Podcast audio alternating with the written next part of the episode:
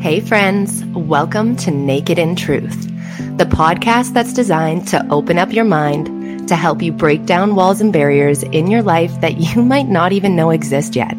But don't worry, every wall that we break down together on this podcast allows you the opportunity to level up and create your impact. With that being said, I think it's time for us to get honest, vulnerable, and naked in truth.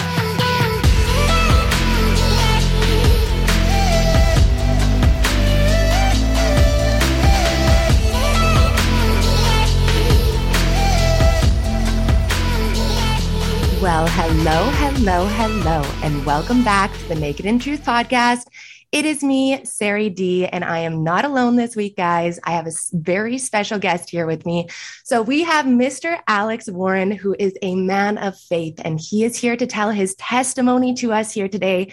And whether you have a relationship with God or not, I know that this is going to be an episode that is so, so pivotal in your life. Okay. So, guys, here is Alex. And Alex, can you say hey to everybody? Let us know a little bit about yourself and where you're currently residing.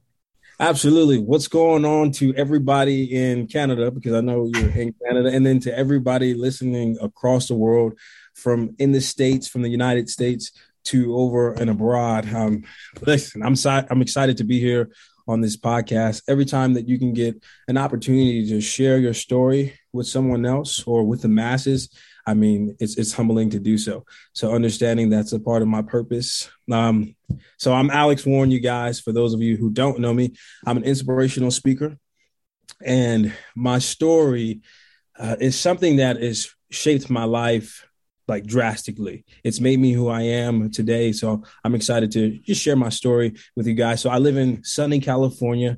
No, I don't like it. You know, I've I've been in California majority of my life, originally from Tennessee, and so we moved here in 99 and I've been in California ever since. So no, it's not just the high taxes, but it's just the overall just view of things. Don't get me wrong, the desert's nice, the mountains are okay, but you just need a little bit of greenery here and there. Uh, you know, and the four seasons, like I really don't care for snow at all. Mm. And yesterday it snowed in California for what? Like the third time. You're like, man, listen, stop, just stop. Let's just let's, just, let's just stop. This one thing about California is their drivers are terrible. Like I don't know about Canada, but that's I, Vancouver for you. If it snows yeah. there, it's like everybody off the road. It doesn't matter if it's a centimeter or right. what. It's like everybody get off the road because we can't do this anymore.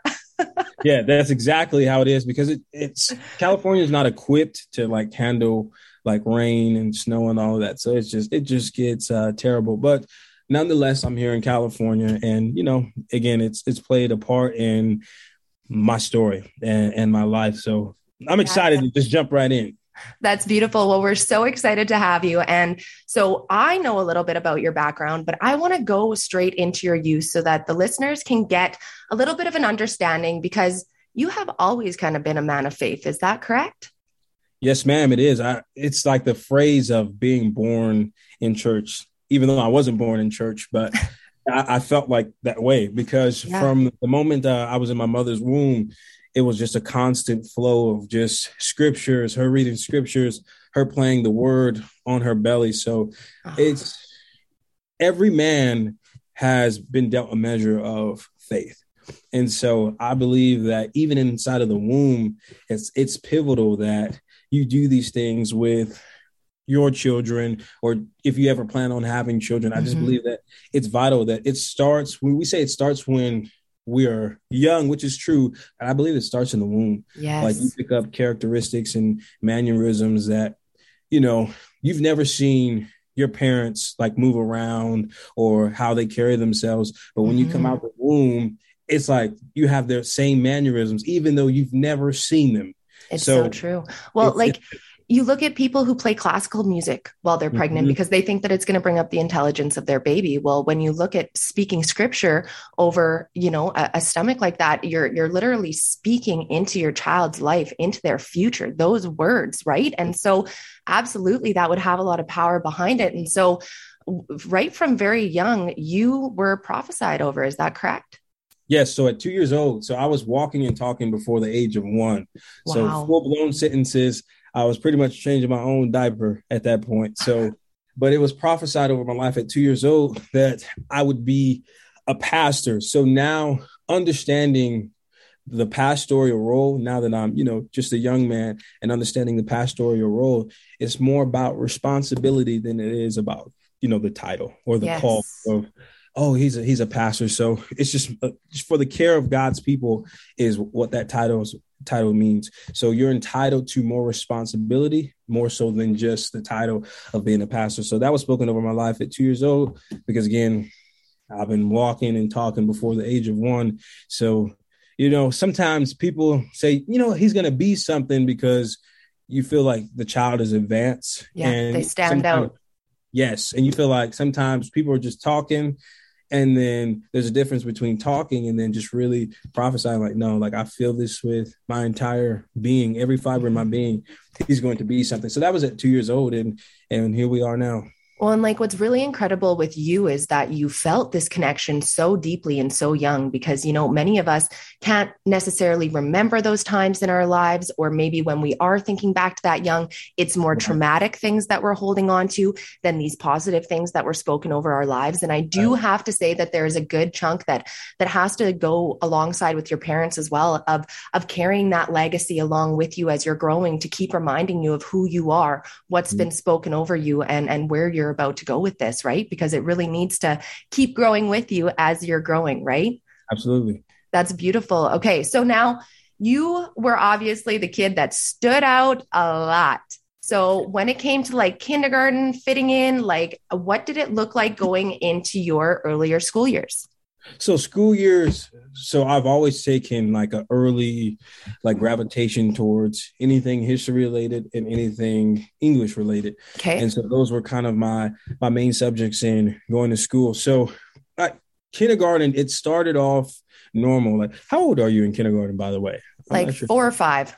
Four or five, yes. So kindergarten for me, like it was just the start of like you what you think is normal like again, you have your favorite subjects in school, but this is where I started to look different in my appearance. So kindergarten is really where it started. So about five and a half, okay. six years old, that's when I started to lose my hair. So I've been bald since I was like five and a half years old. Okay. And so that's it's just socially awkward. And then of understanding course. that kids can be cruel. Uh-huh. Like, you know, just talking about things that they don't understand. But and I don't even blame the kids. Then, well, and that, and that's the, the other part is that they don't have a filter, so it's like whatever they're thinking is like in front of everybody, and you're like, "Hello, okay, yeah, this is me." yeah, uh, uh, who raised you? It's like, what, mom? What did I say? Like, you said the truth, but it's just like, mm. nah, don't don't say it like that. Mm-hmm. So you know, kids were very honest, and uh, sometimes the honesty came across in a form of bullying. So bullying started like at five years old. Wow. Bullying started early for me. So, like you said, there are traumatic experiences that happen throughout the course of our life that can either define you mm-hmm. or completely derail you in life. Mm-hmm. So, I allowed it to be a defining moment and to catapult me into where I am now instead of being a derailing moment because some people let's face it never return from certain things to that nature.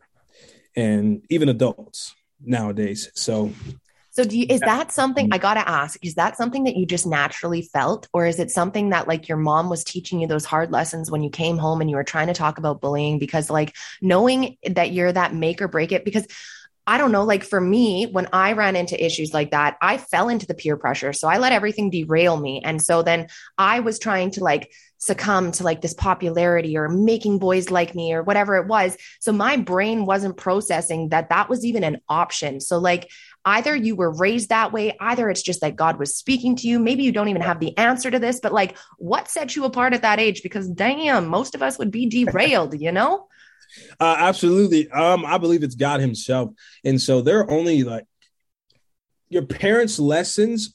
Like they last in the home, and then they you expect them as a parent for them to continue when you go out into the public place. So there were some things that, like as a mama bear or any animal or any human being, a mother is always going to be protective over her child, over her mm-hmm. cub, or, or whatever the case may be. So sometimes the lessons that mama and daddy teach you go out the window when somebody is trying to hurt their child, whether physically or whether verbally. So the lessons for me, it was something that, yes, my mom, you know, be respectful and all of that. But when it came to bullying, that's just who I was. Yeah. It's you're just listening to God. Me. Yes and you just can't these are things that you can't fathom Mm-mm. kids would understand at that age but my understanding of who god was and scripture at that age was on the level of what most adults should be Absolutely. Well, and you know what? I have a relationship with God, so I know that he's the unexplainable, but I like to tackle these these questions because I know a lot of these listeners are probably like, "Okay, yeah, you were just like, "Oh, I'm going to make the right decision at 5 years old because I know." And it's like, "No, it it has absolutely nothing to do with Alex. It has everything to do with God and the calling on his life." So I just want to make that clear there. So, okay, so you're like, "Nope, nope, I'm not going to let this bother me. I'm going to keep growing right. with this." But something ended up happening happening over the next couple of years that that really defined everything. Absolutely. So five and a half it started. So on fort irwin is where you know i currently work now Okay. Because the moment has come full circle for me. That was my father's first and last duty station from when we came from Tennessee in 99, landed in Fort Irwin, California. Nothing like what you see on TV and all the brochures and all that. this is what that wasn't this California. You no. like, this is not what what is it? What is this? This this can't be California. This is nothing what they advertise on TV. And so there on Ryland Drive, I remember it like it was yesterday. I was exposed to mold and asbestos. So I'm allergic to penicillin, which is it's processed from mold and all of these yeah. things. And so I was exposed to mold and asbestos, which caused a brain mass on the left lobe of my brain, not growing on the outside, but growing on the inside. So a cancerous brain tumor the size of a grapefruit, which was causing me to lose my hair. Wow. Yeah. Because if you guys remember earlier on, Alex had mentioned that he was starting to lose his hair very early, starting kindergarten. And that's what really just set him apart. So, what age is this at that you guys are coming across this? So, this is six. Like, I'm six years old. So, it started with, you know, I tell most people um, sometimes in, how can I put this, in culture, your parents or your father experimented with, you know, your first haircut. Of so course. my dad's been cutting my hair since I was two years old. Okay. So my mom, you know, assuming that my dad does what he does, he messed up my haircut. This is what she was assuming. Like, like, babe, did you look at this? Did you do? Did you do this? Because I was losing it from the left side here, and it was receding up. And he was like, wow. like I gave him a haircut in about two weeks, and she's like, okay, that's odd. Yeah. And then it started like patches. So that's just awkward. Of just, course. You know, having patches. And so that's when uh, we were uh, taken to the hospital, Weed Hospital on post. And Weed Hospital was like, okay, we got to send him to Loma Linda because there are some of the, the equipment that we ha- that they have, we don't have. And that's when they found the the brain mass. So this was six years old. So wow. yeah, that's when life changed as we know it. I, I couldn't even imagine, you know, especially being a parent in those moments. Like that's like the last thing that you ever want to hear. And and in those moments you feel so helpless too, right? So so what was the next steps that you guys had to take from here? What did that journey of this look like? So this, so I don't even wish this upon um anybody. Not that I have enemies anyway, but I wouldn't even wish this upon like the worst person out there trying to hurt the people the most. The, the, child molester, the rapist, the I murderer. Like I wouldn't wish this pain upon anyone, but I tell everybody if I had to do it again for the sake of humanity, I would do it all over again for mm. the sake of humanity. So I would bear it all. So throughout this process, they're just trying to see, okay, do we need to do chemo do we need to do radiation like what what needs to take place is it too late to do anything so now they're just we're just running test after test after test now my childhood is not normal. So we, I'm not playing sports. I'm not being active like I once was yeah. because now in fear of, not really in fear, but in precaution of like, okay, we don't, don't want no head, we don't want no head trauma. Mm-hmm, so mm-hmm. we're going to stay away from all, you know, physical activities when it came to sports and all those things of that nature. So and like let's just be honest here too is the fact that you're you just got a diagnosis where you pretty much just got told that your life's being taken away at 6 years old. You didn't even get to mm-hmm. fulfill your life and they're trying to take away all the fun in your life in this time while you're trying to heal. Like like literally you got nothing left as a kid, right? When you think about it. You know, I'm yeah. just I'm not even concerned. Honestly, truth be told, I wasn't even concerned about the cancer. It's just like, what? I can't play sports. Like that was that was more detrimental to me. I'm like, uh-huh. I can't. I was just doing all of this. What do you mean? I'm and as it continued to progress, I remember like having migraines to the point where like my head would swell, like my vision would be blurry, and I remember like being six years old, seven years old, like slamming my head into the floor, like not hard, but just no, like, I hear you. Yeah. Like make it stop, make it stop, sticking my my head in the freezer just to cool my head because it was stop. Swelling. It was just that's why I'm saying I, I wouldn't wish this upon like anybody. Like, and like we all have had headaches that have been like, I just want to rip my head off, and like, you know right. what I mean. And so, like, I can't even imagine day after day of of you going through this and especially suffering at such a young mm-hmm. age, right? Yes, ma'am. So for me, me personally, that those were some of the trying times. And then mm-hmm. it goes back to being that that mama bear is just like, I can physically do nothing for him. Yeah. Like there's nothing that we can we can do but pray, but believe. Yeah. But this is some of the toughest things that a mother has to endure, let alone the person who's enduring this. And so throughout this entire process, this just was trying. So this is where bullying increased even more. Now, no hair, no eyebrows, no bodily hair anywhere. So I'm hearing all of the the jokes like, man, you look like a cancer patient, like of knowing deep, like knowing deep down inside, like, man, I am. am. But I just like you said, sometimes you fall into the peer pressure, like, okay, now I just want to be normal. Mm-hmm. Even though I don't look normal, mm-hmm. even though I don't feel normal, I'm just I just want to be normal. Like I just yeah. want to fit in. Like forget being unique for yeah. a second. Like I don't I don't care about being unique. I just want I just want to play sports. I just want to play with my friends. I want to do what everybody I want to look like everybody else. And I want to remind all of our listeners right now that Alex and his mom in this moment were so helpless, right? Like that's what he's describing right now is this feeling of helplessness. But you know what they had to pick up with? Hope.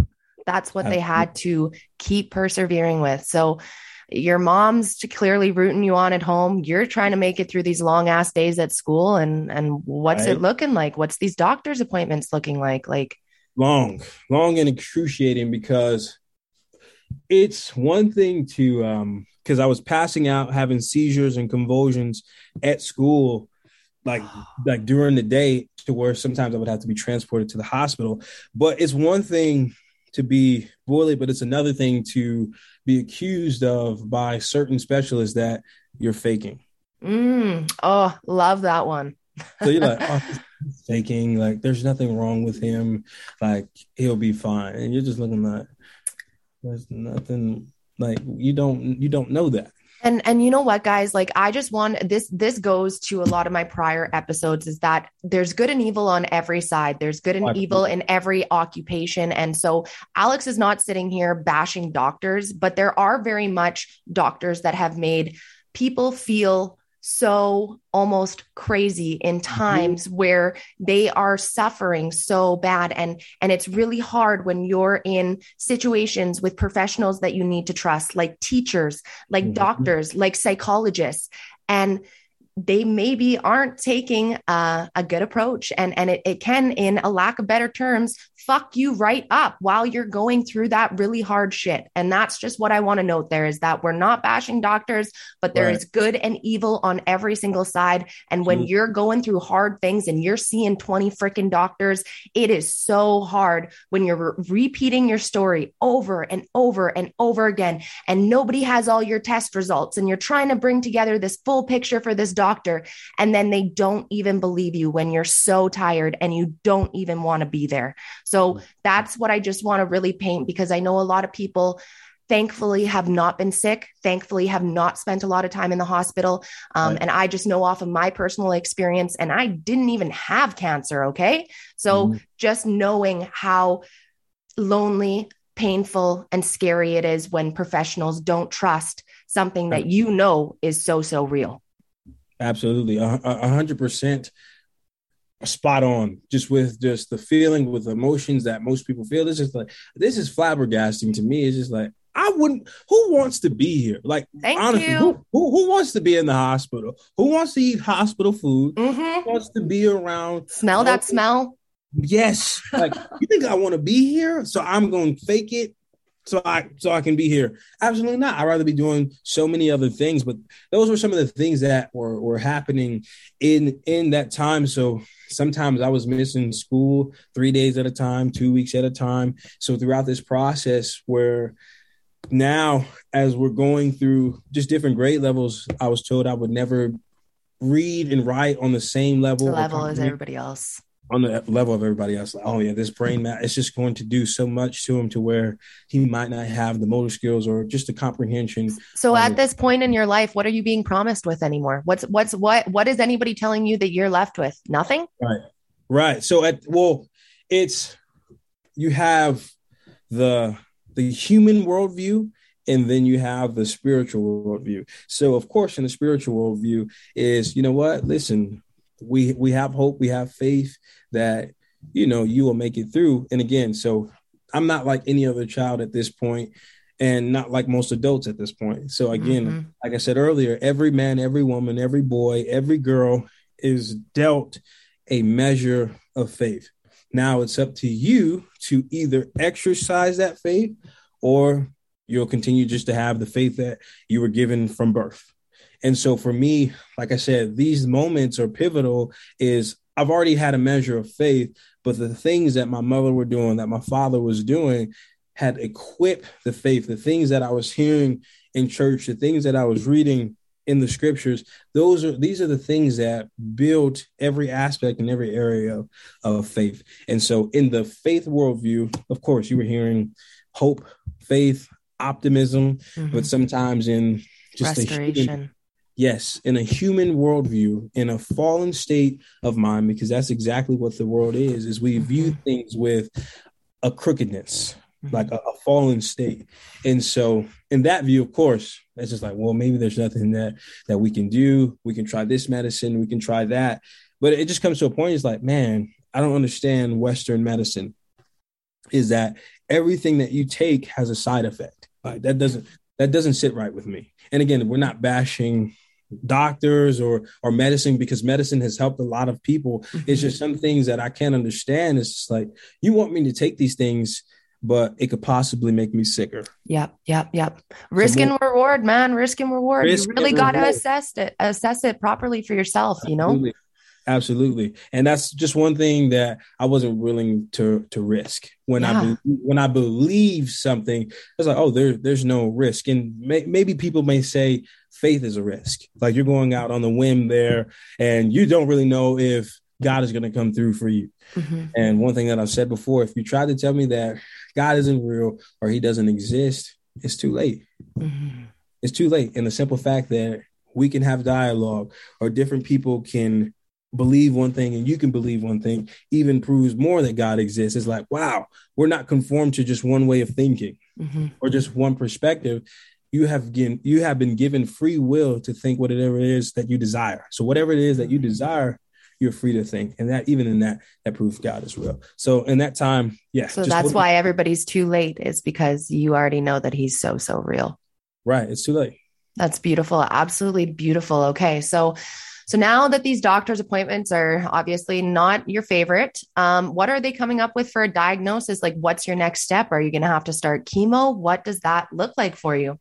Absolutely. So now it started when we were six, and we'll fast forward to the, the good part of just the entire journey of the things that we go through. Is so I was at Loma Linda Hospital, and they wanted to keep me there from anywhere from three weeks to three months just to run some tests, just to be sure on what was the best way to go about getting this tumor out. because it was cancerous and then it can spread and we want to catch it before we spread before it spreads. So in this process i i believe jesus rose in three days and this is where i came in with the mindset of look i'll be out of here in three days and doctors have been practicing medicine for 20 plus years they're like listen son listen look just let us do our job and we'll see if you can get out of here in three days. No promises. Yeah. Okay. So they're running the tests. They're doing, they're doing all of these things. And so my pastor comes and he's, you know, you know, hey buddy, how you holding up? I said, Oh, I'm good. Like, that's what I'm saying. You could see that there was something wrong with me, but by the way that I carried myself, there was nothing wrong with me. You couldn't see his pain in his spirit, is what he's saying, essentially. Could not see it. See, but you couldn't see it. So it's just like, wait a minute, wait a minute.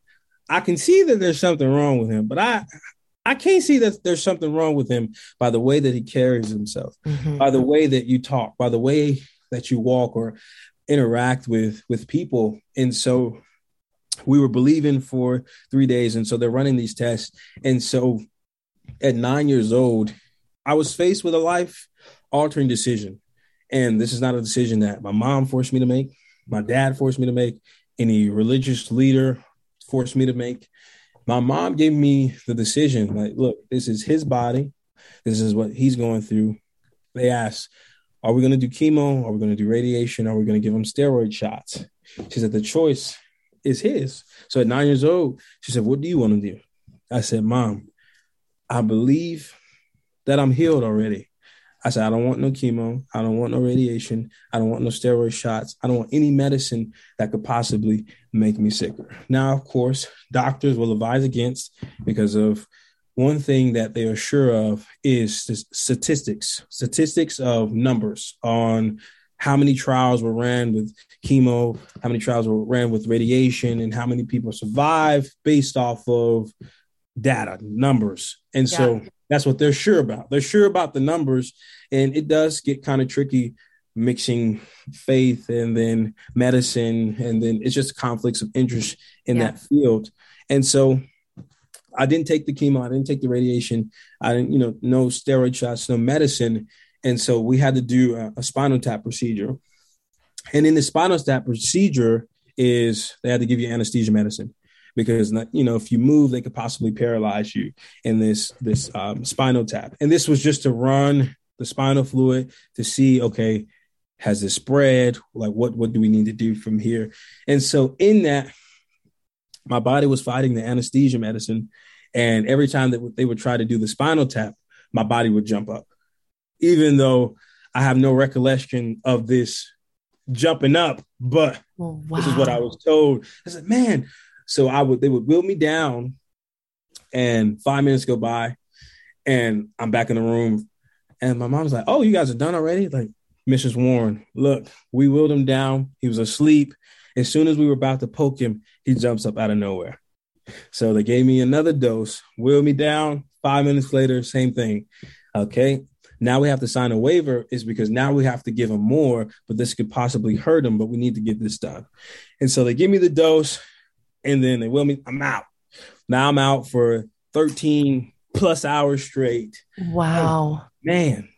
Like if if that's not a fight in and of itself, like holy smokes, I think all of us have been on anesthesia at some point, and it's like you know, I've actually had it in Canada and I actually had my appendix out in Mexico, and they do use different um, anesthetic for it because you could just feel the difference between the two. And and I felt like in Canada it knocks you out a lot quicker. And and in mm-hmm. Mexico it's like a, a slower all it's so weird but but both times like it's like you're out and people are saying all the funny things that you're saying and all those things. But no this guy it takes 3 shots before he finally goes down and almost a lethal dose of it. Yeah, a lethal do- and that's what it was. Listen we got to do this but this is this is crazy. So just the the astonishment in their eyes with Absolutely. never seen that before. So just being a fighter in every aspect of the word. And so after that, what could have been a lethal dose, uh, I was out for about 13 plus hours straight. Okay. And this was the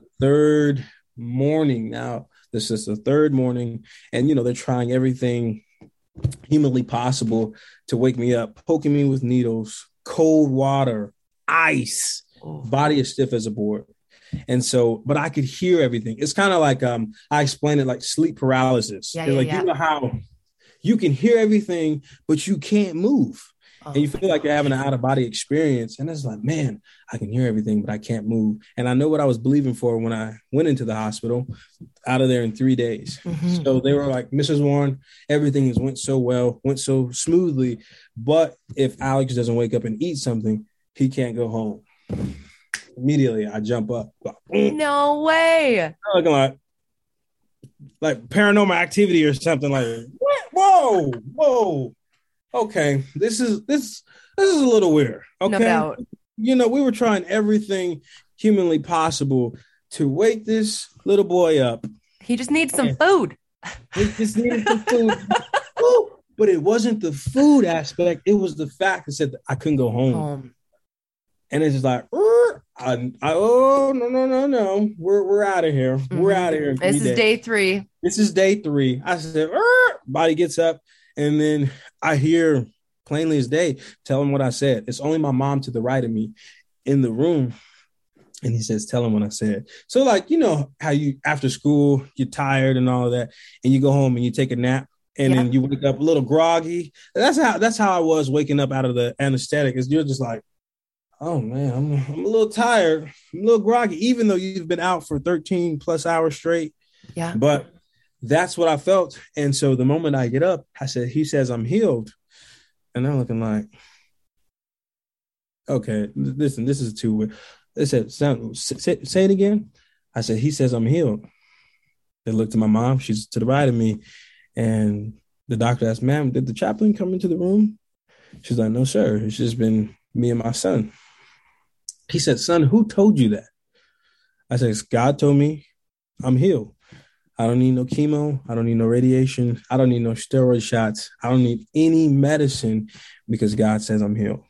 And so they continue to run all the tests throughout the day. I end up going home that night at around about 8:30. So I still made it out of there in three days. And so that was my my time and my faith in that moment. And then two weeks later, after you know they run all the tests and procedures, I remember the phone call like it was yesterday. They call my mom. And, you know, I'm just, I forgot what I was doing, but her phone was ringing and she said, you know, it's the doctor. I'm like, okay. So we're all, I'm sitting there and she's like, you know, hello. He said, Mrs. Warren, this is Dr. Such and Such here in Loma Linda. You know, we have Alex test results on, you know, everything that we did about two weeks ago. She's like, okay. He said, ma'am, are you sitting down? Like, it couldn't get it couldn't it couldn't get you know worse than that. Like you're just like, oh worse. oh my god. It, it couldn't get any worse than this. And one thing that I told my mom at the hospital when we were going throughout the test, I said, Mom, I said, whether I live or die, it's okay.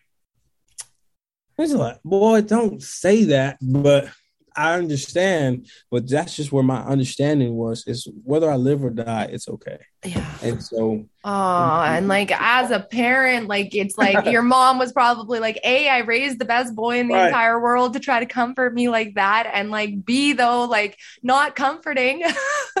yeah, it's like I'm like, okay, we raised a good child, and it's like but don't tell me that. Don't don't say Damn, that. boy. Yeah, don't say that. Don't tell me that right now. Don't don't say that. But you know to get through. But that's that's always been been my mindset. And so yeah. again, whether I live or die, it, it, it's okay regardless of what happens. Amen. And so he calls, asks, is she sitting down? Do I need to? And she's like, well, no. Okay, ma'am, listen, I don't I don't know how to tell you this. I've been practicing medicine for 25 plus years. Your son had a brain mass the size of a grapefruit on the left lobe of his brain. He said, "Ma'am, it's gone." He said, "I don't know what God you guys believe in or what God you guys serve." He said, "But we believe. Can you bring Alex back in?" So we end up going like the next day because they wanted to run some tests just to be sure. You know, again, mm-hmm. doctors want to be sure before they just give a like diagnosis or good news. And so let's, or clearance let's for sure. Or clearance. So we get there, nurses are crying, hugging me. Oh, like, oh my God, you are like you, are a miracle. God yeah, saved you. You're for, a miracle child for, for a reason. And I'm just like, for me, my again, it was no astonishment.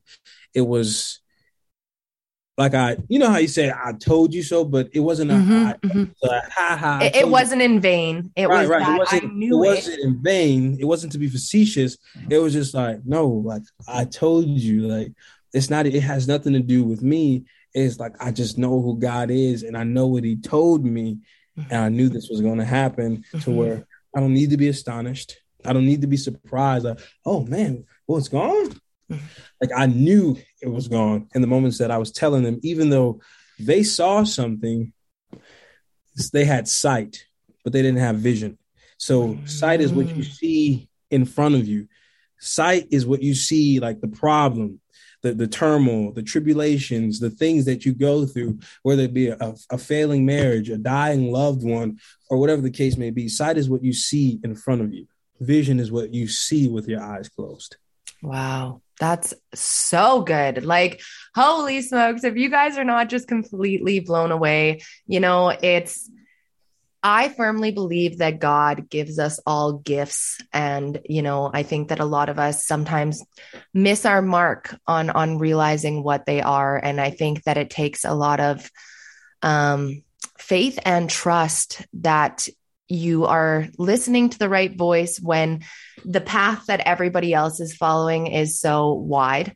Um, mm-hmm. and i think that that's what what really stands out to me in this story is just your trust in what you were hearing. Um, and i think that that goes back to that i told you so moment is you're like i, I know what i heard. Um, you know what i mean? And and and you know that you know that God's not looking for you to have this big party for him. He just wants right. you to know that it was him. And that's that's all that he wants is that credit of saying absolutely. absolutely. So, okay, so this happens to you. You obviously are this miracle child. Where does your life take you after 9 years old? How is the healing journey for you and where do you kind of see your life going through those teen years? Right. So, I think as a young adolescent, life is a little bit easier to bear. And so I know what God has done for me at that portion of my life. The church knows, but my peers didn't know. I just I don't know what it is, but I couldn't come to the to grips in terms of just them being right of like, yeah, hey guys, I was this cancer patient, and then I didn't want to spook my friends like, hey, this is what happened. So nobody me. really knew then nobody no nobody knew until about a year a year and a half ago. No. Nobody oh, so people i grew up with. If that's not humble in and of itself though like i think that that also goes to go and show just who you are and and and also just see how much god really is behind you on this because you know Absolutely. i think i think most humans would be like check out this story you know what i mean? Um right. so i think that that's that's really incredible of you Yes, ma'am. I, and I just wanted to fit in still, like regardless of what happened, what just transpired, I just still wanted to be normal, mm-hmm. even though this experience wasn't it wasn't normal. Normal, it was supernatural, and most people don't understand the supernatural. And when you are born again, the supernatural now becomes natural, meaning it becomes the norm for you. Mm-hmm. So these things that are happening are not a surprise. And so for me, I still like was ashamed. It's like, man, I don't, I don't want to go. I was going from school to school because we moved like several times before we got to a permanent destination. And every school I go to, my mom has to. We have to have a private meeting with the principal. Hey, he has to wear hats at all times because he has no hair follicles on his head and he went through this he went through that and it embarrassed me like i got embarrassed i'm just like yeah. oh please stop telling my story, story yeah. everybody. The you know the principals are oh my god, like I didn't want no special treatment. Treatment. I just wanted to be normal. Mm-hmm. mom, and I would be upset with my mom, irate, like she didn't go through all that with me. Like mom, stop doing that. Mm-hmm. It's like boy, you you can't be ashamed of what God has done for you. I'm like mom, but we don't gotta tell everybody. Mm-hmm. Mm-hmm. Like, and, and, it's not well, you uh, witness. You get what I'm saying? Yeah. Well, and like the thing is, is that you already knew at that age that people weren't going to understand that it was God Uh, you knew that that was just going to be a story that was going to set you apart. Not that everybody was like, oh, God moves so good. You know what I mean? Like right. everybody at that age was not going to be sitting in the circle chatting like that with you, right? Like, let's just be honest. And so it, it was a great story to your mom because she's at that age where, you know, that's that that's normal right where, right. where where you can talk about that kind of thing but i feel like you know it's it's not something that you see definitely in today's day and age in school and they're really yeah. trying to remove god from school more and more and more so you know just having any types of those conversations when you're not actually right. going to a catholic school or whatever right mm-hmm. so no very very interesting okay so now you have now started to tell your story because obviously it's his perfect timing for the story to be told. So where is this taking you from here? Where what kind of opportunities have you had with this um, story? Because I know that you are quite the inspirational speaker. Yes, ma'am. So this story has I know COVID has just locked down a few things, but so I go back to my old high school. I've shared the story with just high school kids. So teaching people like listen it's okay to to love god. It's okay to talk about god at such an early age. Uh youth groups. So i've been in youth groups sports teams. So I, i'll go and i'll share part of just again what i've gone through adversity and just showing them that it doesn't matter what you go through. Again it defines you but it doesn't have to derail you. Mm-hmm. and so teaching people again about faith like everything in this life it takes faith even if it's just this small. It says the faith of a mustard seed can move a mountain. Mm-hmm. But do you believe it can? So giving people and equipping them with the, the belief that even the faith of a mustard seed, which is tiny, and the reason why it says the faith of a mustard seed, because God knows He's giving you that much. So success is built into the product. Mm-hmm. So you have an Apple iPhone or a, you know a, a MacBook or an Android. So Android, they build the creator of the Android and the iPhone. They build these products to be successful. They don't build the product to fail. Yeah. So meaning, if God has created you, He's created you with everything that you need to, to be successful. Beautiful. So that's how I view my life, and and so that's what I, I just do now. So just I have awareness, yeah. and so just teaching teaching people to be aware Absolutely. So, what's your overall vision, not your sight, of mm-hmm. where you want this to grow? So, for me, I want this book. So, I have a children's book that's really? written with this story and it's still being illustrated as we speak. So that way, even children from two, three, four years old can can read this story, and this can just have some shape and some form in their life. And so we're looking for May. May it should be all done and all illustrated. And so just really take my time with that. So just a children's book portion of that and then just continuing to share this with the masses. So wherever God decides this to go and how large it's going to go, I've foreseen when I was 7 years old me standing on stages packed packed crowds but not for my namesake, yeah. but for just the sake of God. So just being a you know equipped at every stage and every journey of my life even when you should i share this with one person on my job. So it's just no no opportunity or no stage is too small. Mm. like if you believe that touching one person is insignificant you failed already. Yes yes that is Wow, very good advice for all of us that we can apply in so many different ways, guys, because we impact people in many different ways without realizing it. And, you know, Alex, I'm so grateful that God used you the way that He has, that you are here to keep inspiring other people. And the other thing is, too, is that you're opening up a lot of people's relationships with God. And that's kind of how I want to finish this podcast off is, is, you know, Alex and I have talked prior about how God is not a religion. God is a relationship that you need to have. And, you know, a lot of people who are listening and who follow me on Instagram probably don't even know that I'm a Christian. And it's not because I don't talk uh, about being a Christian. It's because I want you guys to be able to see my relationship by the way that I treat others, to see my relationship with God on how I love on you.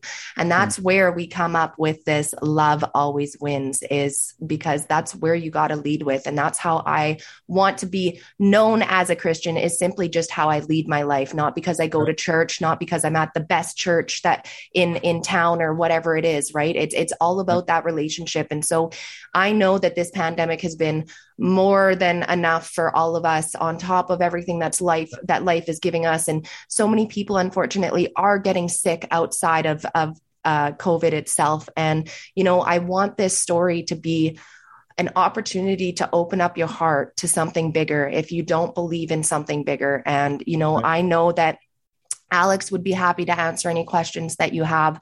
I would be happy to answer any questions that you have. Um, but I think it's really important for us to move forward with hope and faith in something, no matter what that is. And I think that we have really blanketed things to look so black and white that it needs to be uh, a, a, religion and, and it needs to have a, a denomination attached to it. Right. and it needs to be you know all these things that fit you in a box that make you either black or white. But that's not god God is everything in between. And that's what I really wanted this story to come off as because it's not something that I usually talk about, but it is something that sets me so apart from other people. Um, so, Alex, I want to know what, how can people get in contact with you? Obviously, when that book comes out, we got lots of people with kiddos that I know would love to read that. So, we will be blasting that out on all of our platforms. But in the meantime, how can we come in contact with you? You guys can follow me on Instagram at I am Alex Warren, and that's what I pretty much use the most. I know we have TikTok and all these other things, but I think the most effective way is going to be on IG, Instagram. So you can follow me again at I am Alex Warren. You can DM me, you can comment on my posts. That way I can see your questions, but feel free to just hit me up. And I'm, I'm an open book, and all you got to do is ask. I believe in doing life with people. And like you said, is people have to see the life long before they ever see what you're talking about. Mm-hmm. So as long as you continue to treat people with love and understand that love is a choice. Mm-hmm. Love is not like a feeling because feelings are fickle. They change and they blow with the wind. Like one day I say I love you and the next day I claim to hate you. Mm-hmm. So love always wins when you choose to love. I love that. That is so, so good. What a great way to close off this podcast. So I will make sure that I tag everywhere where we can reach you in the notes. But I just want to thank you so much for your time. It was honestly great having you on here. And uh, hopefully we'll get to have you again on in the future. Okay. Absolutely. Awesome. Well, thank you guys so much again for tuning in. And you know that I will catch you next fucking Monday. And that's another honest episode dropped. Thank you guys so much for tuning in to Naked in Truth, where we come together every Monday morning to set the week off with intention. Don't forget to head over to our Instagram page at Naked in Truth Podcast to stay up to date on future episodes, guest speakers, and other kick ass info that can help you continue to create your impact. And you know that reviews are so valuable when it comes to building a community of like minded people. So if you enjoyed this podcast, please, please, please drop some love on Apple Podcast reviews and share this episode with someone who you think needs it. Thank you guys so much again for tuning into today's episode. I'll catch you next Monday. And don't forget, love always wins.